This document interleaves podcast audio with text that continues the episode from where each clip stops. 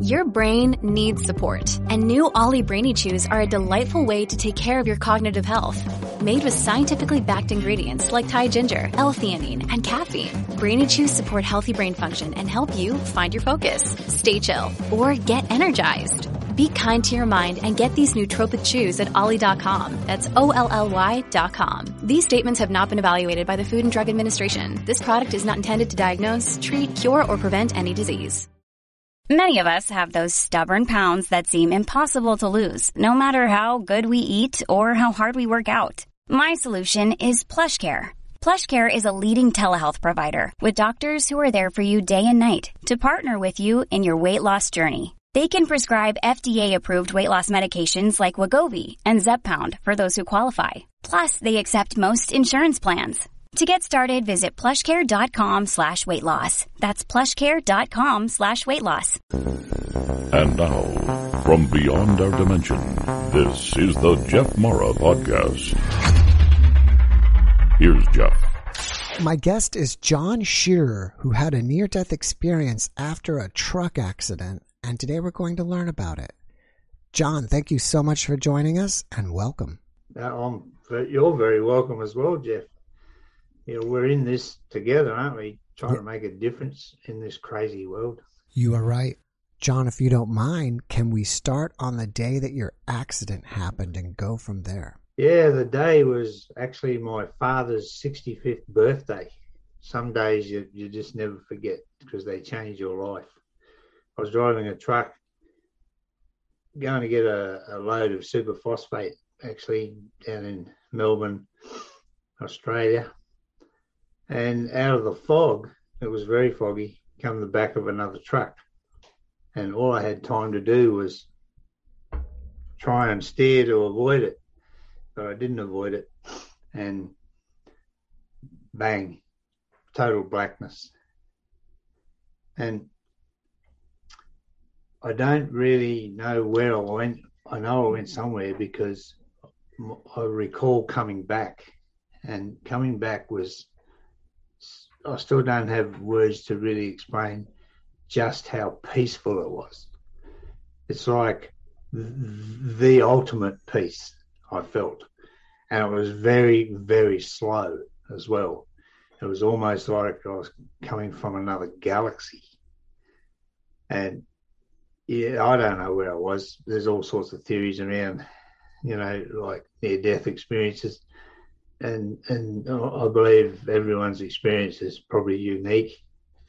And I know everything changed after, that's for sure yeah, it was a horrific crash. My dog was killed. The bonnet of the truck actually rolled up because I saw photos of, of the wreck after. Uh, and honestly, if you saw those photos, you wouldn't give me a chance of being alive. It's quite amazing that I was even alive. Yeah, the bonnet of the truck rolled up, the bonnet, steel bonnet. It came through the windscreen and, and killed my dog. And somehow I was thrown out, obviously thrown out. And uh, yeah, it was some sort of miracle. I, I was pretty smashed up. I needed operations and things. But physical injuries were nothing compared to the 15 years that uh, Uh, following that I was stuck in the mental health system. Because later that year, I, I had my first, what was diagnosed as psychosis, my first experience. And, you know, then for 15 years, I was on a smorgasbord of medications.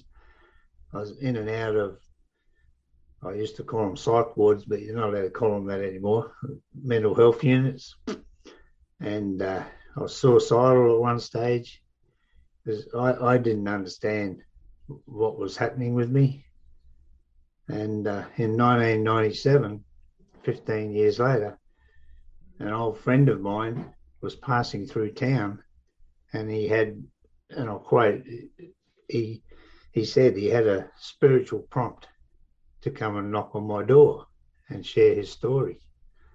And his story, well, it changed my life that's another date or, a special date for me was the date that he knocked on my door, which was to become World Mental Health Day, 10th of October, 10 10 1997. So this year will be 25 years. And it's been, you know, some journey, I can tell you, from the time of, of my NDE, my near death experience. And everything changed. And then 15 years, years that I'm thankful for now, because it was those dark years, as I like to refer to them as, that has made me who I am today, or helped make me who I am today. You know, I, I was felt driven, even from the time of my accident. You know, and the only thing that kept me alive when I was very suicidal in 1987 uh, was that tiny little voice that we all have. You know, somewhere in the in the, in the back of your, your mind there somewhere.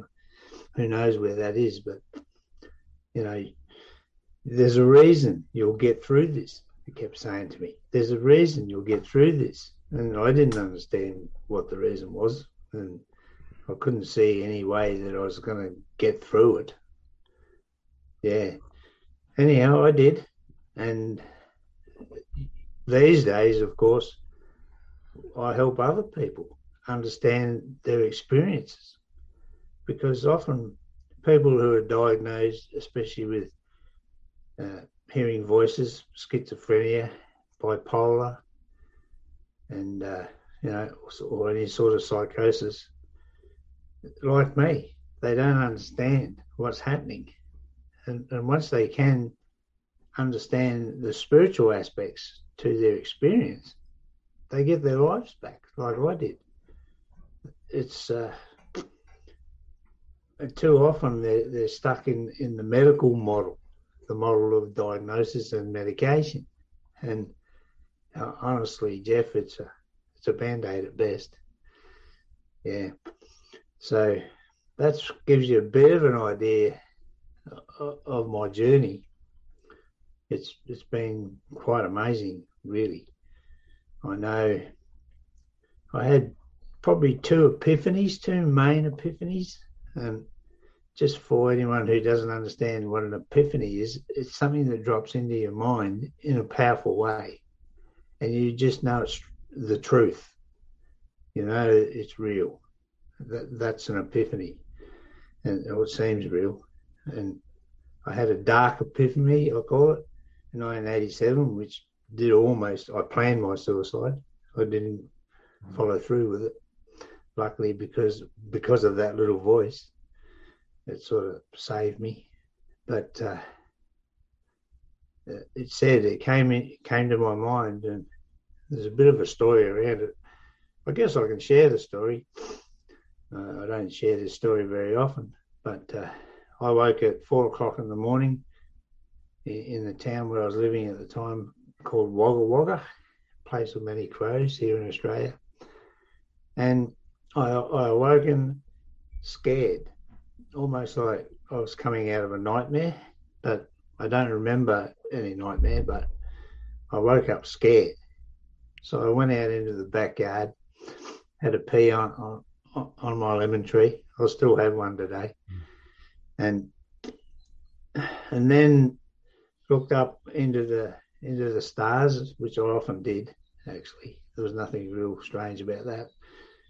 And uh, but then then this fear came over me, so I went around the front of my house, and then I started walking, and I really felt like there was a presence, some sort of presence, and I was scared. And this was in in May, and May in Wagga Wagga is quite cold, and I was only in shorts and singlet and barefoot. And I started walking, and I walked probably for about five kilometres, I guess. I walked, and in a state of fear, really, was all I could, only way I could explain it. But I ended up on the banks of the Murrumbidgee River, and it was a bit of a almost a sacred place, if you like, a special place I used to visit sometimes. And and I was standing there and looking out over the river, and then this voice came into my mind and it said, Kill yourself hmm. or your youngest will die. Just like that. And it was so real to me. And of course, later that day, I ended up in a mental health unit. And, and once again, you know, they told me I, I was imagining it. It was psychosis.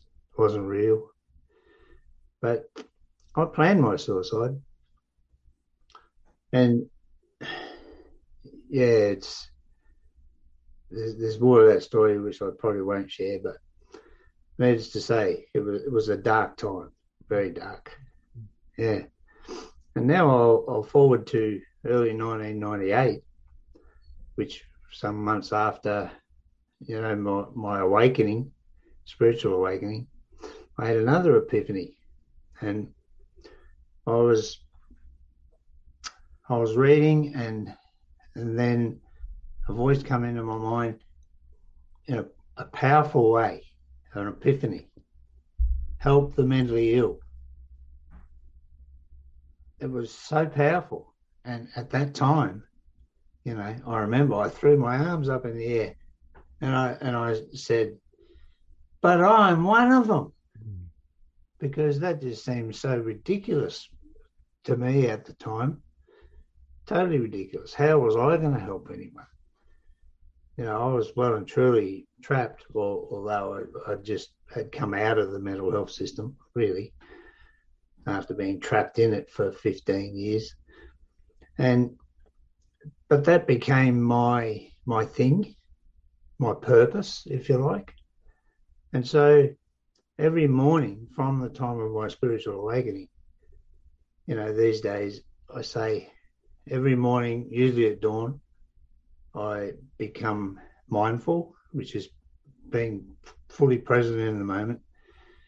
And and I ask the question, what are we doing today, Sol? S O L. It's an ancient Roman word for the sun, because I see the sun as my source energy. It, that's me. It makes sense to me because well, when you think about it, the sun is source energy for the whole planet as well. So I'm happy with that. What are we doing today, Sol? Every morning for, well, it'll be 25 years this year. And then I listen. I listen not with my ears. My ears usually are hearing birds, parrots. We have a lot of bird life around where I live. Yeah, I listen deeply. And then it's almost like my daily instruction, if you like, drops into my my mind. And you know, even if we have 500 things to do, and and they say to be successful, you need 500 things to do. But what do you do first? And we can only do one thing at a time. So it'll drop in my mind. It could be do nothing today, have a rest, or it could be write a book, start an organization. There's some some major sort of things that I've done.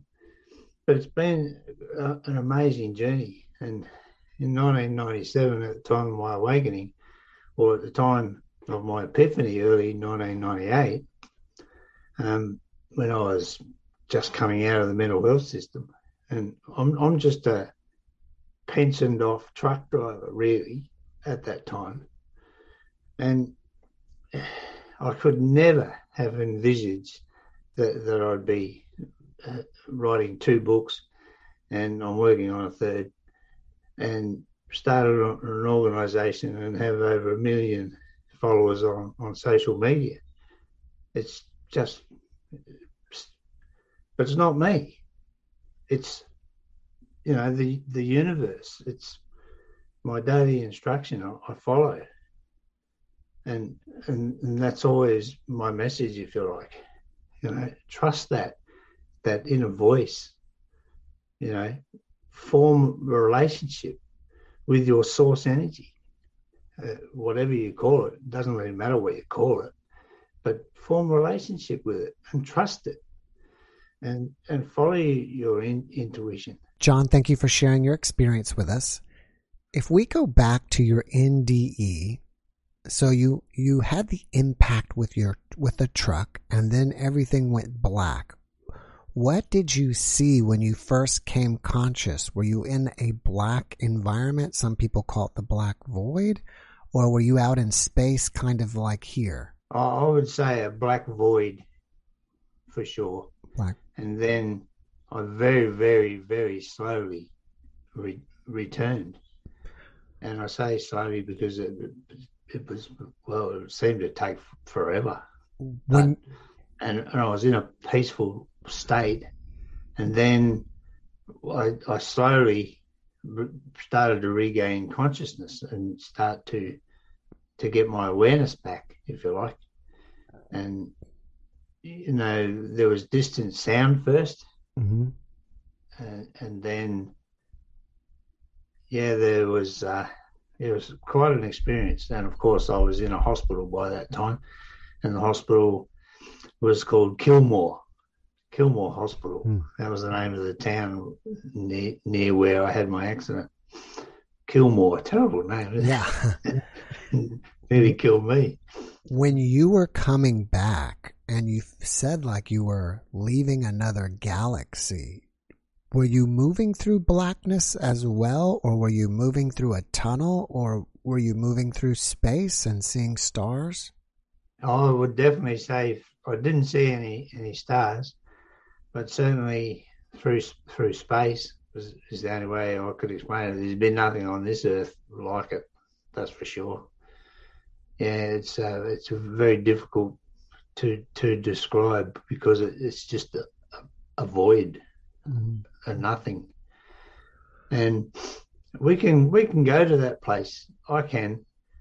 Uh, you know, with meditation. And these days, I help people by taking taking them to a hypnotic state via guided meditation or hypnosis. And, and uh, it's, it's, it's we all have that capability of of of crossing over, Mm-hmm. of connecting with that nothingness where everything is. It's quite amazing.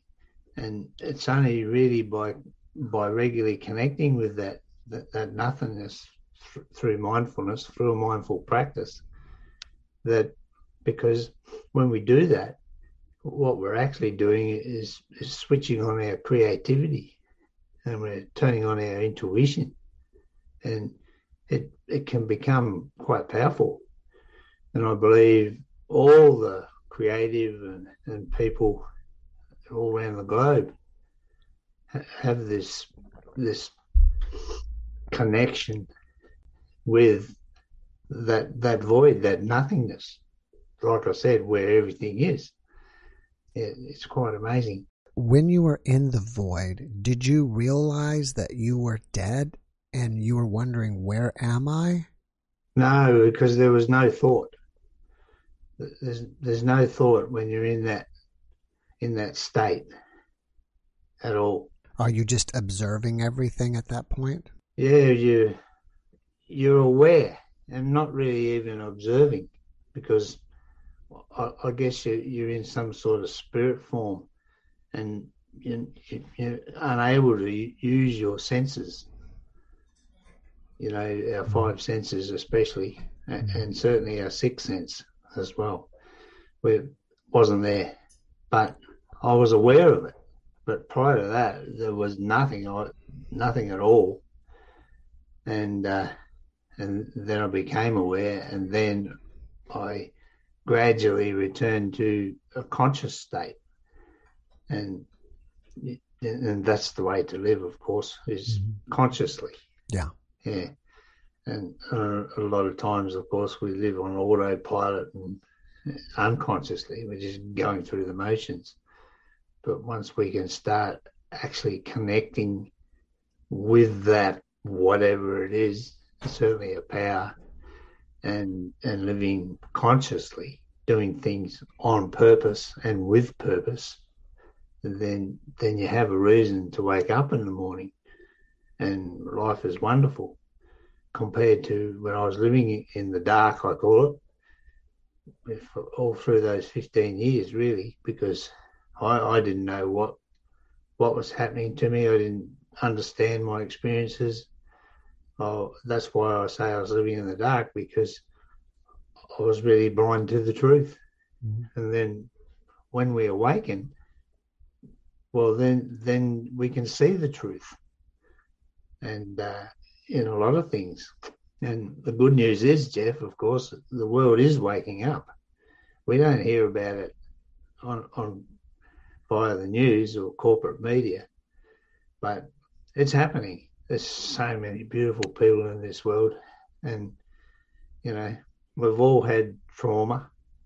I don't think anybody's exempt from that. And then it's what we do with that that really makes a difference. There's so many people out there that are trapped by the mental health system, diagnosed with PTSD and all sorts of things, and uh, and and medicated. And but there's there's another way. There honestly is, but it, it takes work. It takes practice, certainly, and that's what I devote my life to these days is helping people, teaching people how to connect, how to form a relationship with with that that spiritual power. Describe it however you like, you know, or whoever you like. Connect with Jesus or, or the Buddha or or whatever. Uh, it doesn't matter, you know, what what form your relationship takes or who you connect with or who you know whatever it's all it's all the same. There is only one and that's why i love the idea of the sun. And people have right throughout history have worshipped and and connected with the sun whether it was ra the egyptian sun god or you know, it doesn't matter what really what culture you look at uh, as well. They worship the sun and the moon the stars uh, because we're connected. We're all one, one with the universe, one, one with everything. Has the memory of that experience faded over time, or is it still? Oh, no, that'll that'll be with me to the day I die. That's for sure. Mm. Yeah, it's uh, not not something you, you ever forget. Uh, just like you know, they're they're probably the two most significant dates in my life. Probably my birth is another one, of course. Mm. You know, when my journey began, and then yeah, 9th of June 1982, my father's 65th birthday. I'm 70 next month myself. Mm. Uh, yeah, it was 25 years ago. And then World Mental Health Day, 10th of October 1997 when my friend knocked on my door and shared his story with me. Mm. And that led to my spiritual awakening. And he has no idea. I haven't been able to find him ever since. He kept going. He was only passing through town. I'm glad I was still living in the same house because I hadn't seen him for nearly 20 years since Mhm. well before my accident. Right. And it's like he disappeared. I'm not even sure he's alive because I check social media and phone books, trying to find him, you know, from time to time. I haven't done it for a while. Maybe it'll show up again one day. But that's why I'm a huge fan of, of the ripple effect. I often say it is always my hope that the people who are touched by my ripple then create a ripple of their own. That way we can change the world, Jeff. We can, Yeah. one person at a time. That's true. And I think it's the only way the world will change as well, because governments and religions haven't been able to do it and won't be able to do it. But we can. I really do believe that, Jeff. We can, one person at a time. That's why I love what you're doing, Thank you. and uh, and all the other probably million people around the globe who who are making a difference in this crazy world. Once you came back, do you think your mental health struggles were due to you trying to process what had happened on the other side? that was a big part of it for sure because I had no understanding of spirituality, you know, nothing really, and I didn't understand my experience, and and I was having almost visions, if you like. Mm-hmm. I, I was seeing things, uh, hearing things, and my wife didn't understand. Right, and no one did, and no one can Mm-hmm. except except yourself, really, and and even to find people to talk with, you can't have these sorts of conversations just with anyone because straight away they're just going to think that you're you're a mental case, you know. Anyhow, Mm-hmm. and because because I think if you haven't experienced these these sorts of things, then how, how can you understand?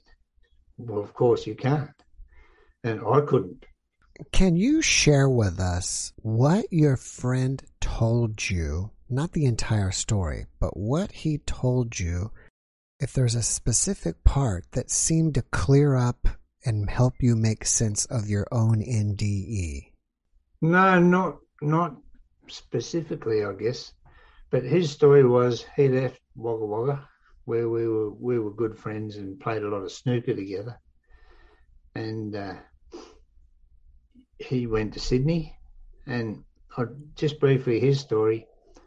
He went to Sydney to be a professional punter, and he he focused on trots, the trot scene, and he went along and he visited owners and trainers of trotting horses and got got really right into the scene and was very successful.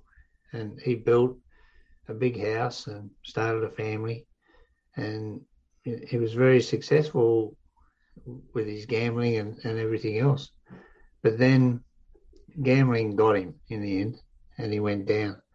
And then he turned to drugs and and really lost everything. He lost lost his house, he lost his family, his relationship failed, he hit rock bottom. And then he found his way back with his spiritual awakening, if you like. And then he joined what turned out to be a bit of a cult in the Christian faith. But uh, yeah, that that was kind of his story. And he suggested to me because he he was visiting a mutual friend, as it turned out. But uh, he suggested I go across town on Sunday. It was a Friday when he knocked on my door, and there's a bit of a story around that as well. Because uh, I'll share that story because I think we've got a little bit of time. But on Monday that week, I was in Sydney, which is the biggest city in Australia, and I was catching a train back to Wagga Wagga, and I had an experience, another experience, if you like. And I, I was waiting for the train and I decided to walk down the platform. So I was walking down the platform and that's all good. And I was catching eyes with, with blokes, with men, and, uh, you know, give a little nod, a little acknowledgement, whatever. No big deal. And I got down to the bottom of the platform and then I thought I'd walk back up the other side. So I was walking up the other side, and, then I became aware that I was catching eyes and and whatever with all the females, all the women. And by the time I got back up to the to the top of the platform, oh, I just shook my head, and uh, that was so, such an amazing experience for that to happen. All the men going down and all the women coming back and that's more than just coincidence. There's, you know, there's something. But I, I said to myself. Nah. I said, "If this is you, God, you come to me this time. I'm not chasing after this. I'm not giving this any any any time in my mind. No, as far as I'm concerned, this didn't happen. So I just I just dropped it. I didn't even go there. And and then on the Friday, that's when my friend knocked on my door and and of course was that god knocking? You know? So yeah. Anyhow he suggested i go to this house on the other side of town on sunday. And when i got there there was a visiting elder he called himself from albury which is about 140 kilometres away. And he had a couple of musicians with him. And they were trying to start a little home church. So uh, when I got there, it was Steve, a fellow taxi driver, because I was driving cabs on and off. Uh, and uh, so they were having trying to get a bit of a home church started. So there was a few people there. Anyhow, they sang some worship type songs and and and uh, and prayer and what have you. And then after this visiting elder, he said, "Hey John, do you want to be baptized?" And I said, "Yeah, sure. Hey, I'm on the road to nowhere." And uh, so it turned out he he carried a portable baptismal tank in the boot of his car. Mm. So they brought it in and set it up in the backyard. And I'm glad it was October because it's warm. And I stripped down to my shorts, and the tank was actually big enough. I'm, I'm six foot two. Mm. I'm a big, big fella to fully immerse me. So I was, I was baptized into the Christ, Christian faith. And then from that time, uh, four, I had a four year journey, I guess, and I studied the Bible intensively and got right into the Christian faith. And uh, yeah, it was while I was reading. It's a difficult book to study, and that's what I was doing when I had my epiphany early the next year. I was reading the Bible at dawn. I did it every day. It took me a long time to get through it, but I did it. And I now call that my apprenticeship into spirituality because then God or the universe soul, whatever, showed me the big picture, and that is that that it's way bigger than any religion. That's for sure. Yeah, I don't think anyone really understands just what that that invisible force is. But I know I have great faith in in that because that's what faith is, faith in things unseen. And uh, yeah, so so that's kind of what came out of my friend knocking on my door and why probably I started an organisation, what, nearly seven years ago, I guess, called mindfullymad.org.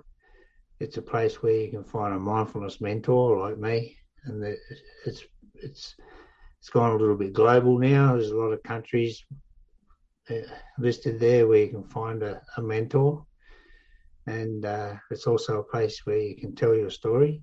And I'm a huge, huge fan of sharing our stories mm. because I really believe that's the very thing, our best chance of overcoming stigma around mental health, especially. And uh, yeah, but that's that's just how it is. Yeah. So keep sharing our stories and doing podcasts and mm-hmm. listening to people's stories, putting it out there, because you never know who can relate to our story, and then maybe get get on their true path, if you like. Because yeah. I really believe that any of us can can get on a true path because there's so many distractions in the world, things to put us off track. So, but the way to stay true to ourselves is, of course, connecting with, with our inner whatever it is, you know, connecting with that nothingness where everything is. It's amazing.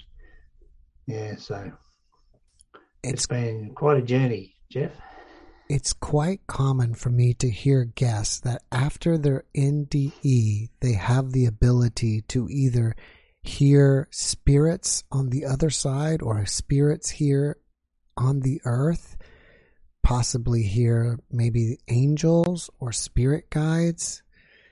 Do you feel like the voices that you heard, it sounds like the first one to me, it was a demon. And then the second one was possibly a spirit guide or something. Would you agree with those? Oh, absolutely. I, I don't really believe in good and evil like what I, I've studied through Christianity and it is in it is it's in other cultures as well. But I do, but I, I just love simplicity. I try and keep everything as simple as possible. That's why I like to to speak in terms of dark and light, and there there's degrees of dark and light, no question. and that that and the dark is fear. You know, you could call it fear if you like. Fear and love, same thing. Let's keep it simple. Love and light, or, or dark and fear. And I experienced a fear that I've never experienced before or after. Actually, that that was it, and which almost led to, to my end. Mm. And you, are right, and you could call it evil, whatever. And if you want proof of it, just re- read newspapers. You know, we often hear uh, in America, especially, shootings, people going into high schools and start shooting people. Well, their minds are consumed by the dark, no question. And it doesn't matter how you put it. And then the sad part about it, of course, is the media reports it as mentally ill uh, every single time. It's mental illness that gets the blame. But just imagine a world where the media started reporting it as a spiritual disorder, a spiritual darkness. It, you know, it puts a, a different perspective on it, doesn't it? Yeah. Yeah.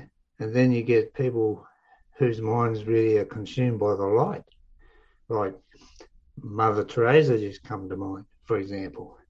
The amazing work that she did in, in one of the poorest countries in the world, certainly at the time, and plenty of other people who come to mind. Thich Nhat Hanh, who recently passed, and didn't even make the news here in Australia. I don't know whether you heard heard about that in, in America. And hmm. Thich Nhat Hanh is a was nominated for a Nobel Peace Prize, and he, you know, and he has made such a difference in this world, and certainly he he is a shining light, or was. He's gone, of course, but he wrote many books and built monasteries and, and worship places all around the world, really, including in USA. Thich Nhat Hanh, and uh, he is a master of mindfulness, but I, I consider I am as well. And yeah, and teaching mindfulness, teaching how to be present, live in the now. And I started, I felt driven from 2009 when I moved from Wagga Wagga up to where I am now in Grafton uh, till now 13 years, especially, that uh, yeah, that's that's when I started my mindful practice. Because from the time of my spiritual awakening, I, in 1997, I got my life back. I was able to get off medications, and uh, you know, just with with my newfound uh, understanding of dark and light, really. And that was enough to get my life back. But it wasn't enough to stop unhelpful and negative thoughts. They were still showing up, giving me a hard time. And just like, you know, that's our human nature, actually, because past experiences show up for us thinking it was it's keeping us safe because it doesn't want to happen what happened before, which is sort of well, it is human nature in a way. So, but it wasn't until 2009 when we decided to move north, and we are about to move further north. But I, I surfed the internet to find out what the latest things in mental health were, because even through my dark years, I did courses and trained as a counsellor. I did youth counselling courses and what have you. And I surfed the internet to find out what the latest things were, and I found a book by called The Happiness Trap, written by an Australian doctor, Dr. Russ Harris. And it's a book about ACT, which is stands for Acceptance and Commitment Therapy, ACT. So I bought the book, and it was another life changing time, really. And acceptance and commitment therapy is world famous now these days. It, it's probably the you know a modern therapy but it's a mindfulness based therapy, like most modern therapies are. They have a mindfulness component. We accept whatever shows up in our mind, dark or light, whatever, we accept it all, no matter how good or bad it is. And then we make a commitment to act on our values uh, and make action plans as a way of training our minds, really. Anyhow, I fell in love with mindfulness and I went along and got Dr. Russ Harris to train me as an ACT therapist. And uh, but I started my own mindful practice. And I also started what was to become uh, probably close to 10,000 hours of study into all cultures, mindfulness in all cultures, and it is in all cultures all around the world. Sometimes it's not called mindfulness, but it, if you look, you'll find it, it's there. Even in Aboriginal culture here in Australia, there's different dialects around around Australia, but where I live on the east coast, the, one of the biggest nations, Aboriginal sort of nations, is Bundjalung country. There's a word Gan'na, G-A-N apostrophe N-A, Gan'na is how you say it. And it's been used for millennia by Aboriginal people uh, to, and it's a practice to overcome trauma, like a, a death in the family, for example. So someone's traumatized, so they go to the spiritual guru of the tribe, and uh, every tribe had one, and that's the same as all cultures throughout the world. They all, always had a spiritual guru, if you like, and taught Gan'na.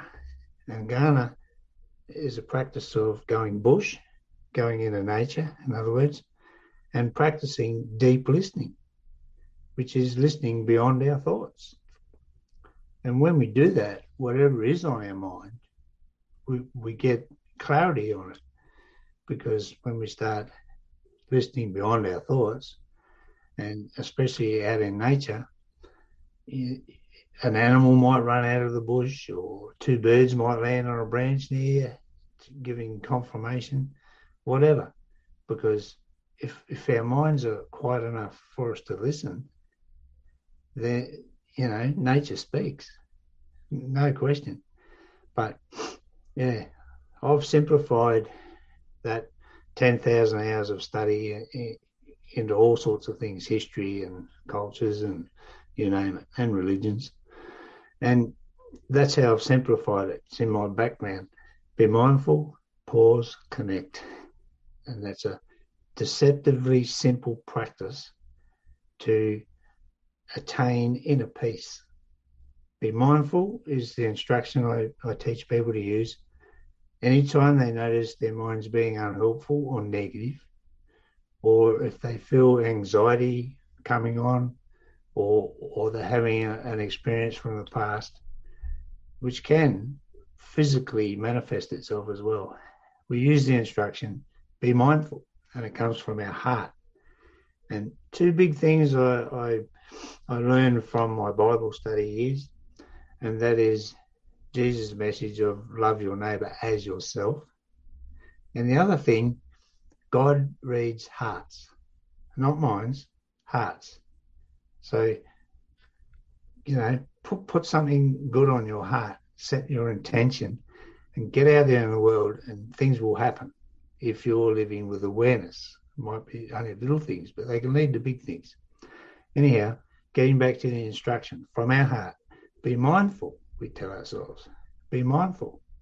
Anytime we notice our mind going far away or being unhelpful or negative, and we allow that to trigger a pause. So it's like, be mindful, and then pause. And in that pause, and it only takes a few seconds, in that pause, and with practice, we, you can sort of do it instantly. And after a time, by the time you make it a new habit, you don't need the instruction. You just automatically pause and connect, pause and connect throughout your day. And we start our day that way as well. It sort of sets it up. So we pause, and in that pause, we connect. And we connect in three three different ways. We connect with where we are, and it doesn't matter where we are. And we use our five senses to do that hearing, sight, smell, taste, touch, if you're with a partner, especially. We connect with who we're with, with full presence. And you, you're excellent when I'm talking, you're fully present with me, Jeff. And when you're talking, I'm fully present with you. And we have a connection. And even though we're on opposite sides of the world, we feel that connection. It, it's real. And it's the same. It's the greatest gift we can give our loved ones our presence. Not, you know, when you're talking to someone and they're thinking about something else, you know, how they say the lights are on, but no one's home. Well, be fully present, not thinking about what to say next, not having any agenda, just be present. It's a beautiful thing. And the third way we connect, of course, is with our source, whatever you believe that to be. And that's where the power is. That's where the creativity comes from, that our intuition, the, the next step. It's a very, I say, deceptively simple practice because it's so simple people don't believe it can possibly work. But it works. But don't take my word for it. Try it. You know. You mentioned hypnotherapy earlier. Have you yourself been hypnotized back to the point of your experience to see if there's other things that happen that you don't remember? Well, no, I do. I self, uh, I do self hypnosis, of course. but hypnotherapy is really guided meditation. They're just different names for the same thing.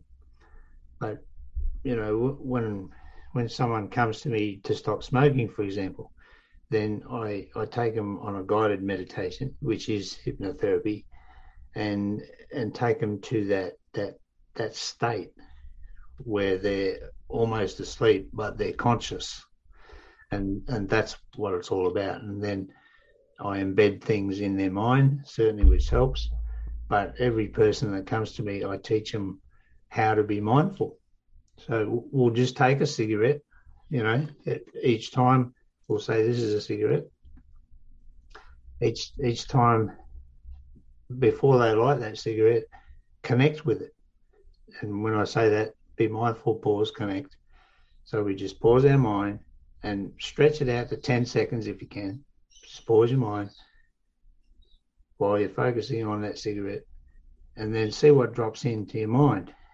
And then after a time, you you won't want to light that cigarette because you'll start listening to yourself, your inner, your inner guide, if you like, your inner self, and and that's when we when we make our minds up when we listen to ourselves because we don't listen to anyone else, do we, Jeff? Right. But when we start listening to ourselves, especially our, our inner self, our deeper self, then that's when we can create change in our life and and, and start really living. So you've written three. Well, I think you're you've written two books, and you're on your third one. When writing your book, do you take yourself to that point where you quiet your mind and the information just comes to you easily, and you write it? Exactly. Yeah, and it's just it can be the same with music. I don't have any great musical talents, but it's created out of nothing. Everything is. Yeah my first book in 2014 called Mindful Actions, and I put the ripple effect on the front because, well, you know, I'm a fan of the ripple effect. And then, and I don't really sell that book much anymore because I started with that book and and uh, and created a 52 week uh, course, if you like, and I started targeting people with who might have been diagnosed schizophrenia, bipolar, hearing voices, psychosis, any of those things. And I called it Mindful Insights. It's a 50 week, two week journey. But prior to the book, um, I, I, created a 52 week mentoring service, which costs $12 a fortnight Australian, which is probably $9 US a fortnight. People just subscribe and it includes phone calls with me or regular WhatsApp calls if they're overseas, and uh, every Friday they get a mindful insight. So it goes for 52 weeks because you can't fix things overnight. That's for sure. And I know for a fact because I've been doing this for quite a few years now. At some point in the 52 weeks, in the 12 months, it could be after four months or six months or whatever. I love it when people say to me, "Oh, John, I get it now," and the pennies dropped. They've developed their practice, they're connecting, and they get it. They, that's the point where they wake up, if you like, and it, it's a beautiful thing. Yeah, and my next book is, is going to be called Mindful Moments because uh, the newspaper, local newspaper here, I've been sending in mindful moments every week for a long time. So I'm going to develop that maybe into 365 mindful moments, just little short, you know, 100 to 200 words, that's all. And uh, yeah, so then that'll be like a bedside thing. Just read a short mindful moment, you know, daily. Mm. So that's what it's all about. Be mindful, pause, connect.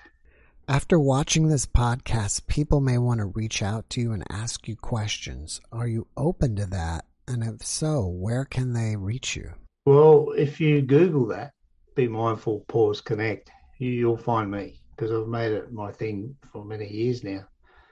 And, uh, well, they can, uh, via Facebook, type in Mindfulness Master or Spiritual Master. I have two pages, which is around about a million people follow that or, or they can go to um, mindfullymad.org, contact me through there.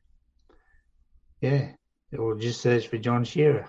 You know, you, you'll you'll find me. There's not many John Shearers around. Mm-hmm. What do you think inspires you about your experience? I think what is what inspires me is the truth, the fact that I did wake up and and can see the truth in all sorts of different things too. Mm. It's been quite quite amazing. And what what inspires me is is uh, everything, life. Um, yeah, I'm just in, inspired. I think what what I live for is what I it's I call it a spiritual buzz, and I get it when I'm talking to people. Uh, even well, one such experience just comes to mind about five years ago. And I was at a bus stop, and this guy, he was sitting there and he had his head down. He was obviously deep in thought. So I had a spiritual prompt, and I always follow my prompts to introduce myself. And I gave him my card and and just had a short chat with him. And, and then promptly probably forgot about it and, until I got a phone call and fairly recently. And he said, "Oh, you probably don't remember me," he said, uh, "but we met at a bus stop about five years ago." I said, yeah, "Well, actually, I, I, think I do remember, you know, because something, something came to mind." So I asked him where the bus stop was. Yeah, sure. So it was, and, and he said he was just calling me to thank me because I saved his life that day, hmm. and he that's what he was deep in thought about. He was considering ending it, and then I had a, just a short chat with him. Be mindful, pause, connect. I gave him that message, that practice, and my card. So he started following me, obviously unawares to me. But I remember when I had that conversation, and, and I often I get this spiritual buzz, which some people call it a spiritual chill, because it's it's like goosebumps all over your body and we've all probably experienced it at some stage. That very that it's a spiritual feeling. I'm, I'm quite sure about that, and I get it when I'm sharing my story or teaching someone or whatever, and I get that. Oh, and that's that's what I live for. That's that's what inspires me. That spiritual connection that's very real, and it's better than any drugs that's for sure. That spiritual feeling. So, besides the books, do you coach people or help people personally or, or have classes or something? And that's called Be Mindful, Pause, Connect as well? Well, I was I do. I was having groups prior to COVID because the last two years has very, been very difficult to do any sort of group group things. But every person that comes to me for coaching or for a session, hypnotherapy session, whatever, I always I always teach be mindful, pause, connect, of course, and I, I talk about what I've talked about here today, even in groups, even in uh, university lecture theatre one time, and, and, I absolutely loved it. And I do a little uh, guided meditation called the Silent Observer, and I take people through their five senses and introduce the silent observer, which is our sixth sense, if you like. It's a, it's our gut feeling we get, our intuition, and and that's really what what we're connecting with. And when we teach ourselves to step back, especially when we notice those unhelpful negative thoughts that we all have, teach ourselves to step back and be the silent observer of those thoughts rather than getting all tied up in them. Because at the end of the day, really, thoughts are just that they're thoughts. There's no need to dwell on them, you know, fight with them, um, try and avoid them with drugs and alcohol, for example, or overworking is a way to avoid our thoughts. Uh, there's no, no need to fight with them because the moment we do start doing any of those things, they can turn into real monsters, and and they do lead to suicide, quite often. So it's it's our thoughts that that turn into our feelings and emotions. So when we start catching those thoughts in flight, if you like, start observing those thoughts from the silent observer perspective, start observing them and not doing anything with them. Unless they're good ones, of course, creative ones, then take action. But accept them all. Yeah. And that way they lose their power. And we don't want to start fighting them because that can make them more powerful and turn, they can turn into real monsters. John, thank you for sharing so much information with us today. Before we go, can you leave us with one last positive message? Follow the light. You know, that that my message is always be mindful, pause, connect. Become one with the light. Because once we have that perspective that I gained nearly 25 years ago now of being one, because we are all one wouldn't it be a beautiful thing if the world could grab hold of that, that we are all one? One with spirit, with God, with whatever you want to call it, and one with life. And we are, we're one with life, uh, whether it's trees, birds, animals, whatever. It's all about oneness. And really, that's probably my religion today. And, and the beauty of that is that it's not a religion at all. But but start believing in oneness and connecting. And and of course, I always finish by saying be mindful, pause, connect, and keep doing it. John, thank you so much for your time today. I appreciate you coming on the show and I wish you the best. Thanks, Jeff. And uh, yeah, I'll be sure to share this podcast if you send me a link to it via your YouTube channel or whatever. I'll be happy to share it around. All right, great. Thank you very much. Thanks for watching the Jeff Mara podcast. I really appreciate you. Another way to show support is through YouTube memberships. And if you do, there are loyalty badges and other perks depending on your level of membership. All you need to do is click the join button underneath the video to find out more. Thank you for your support.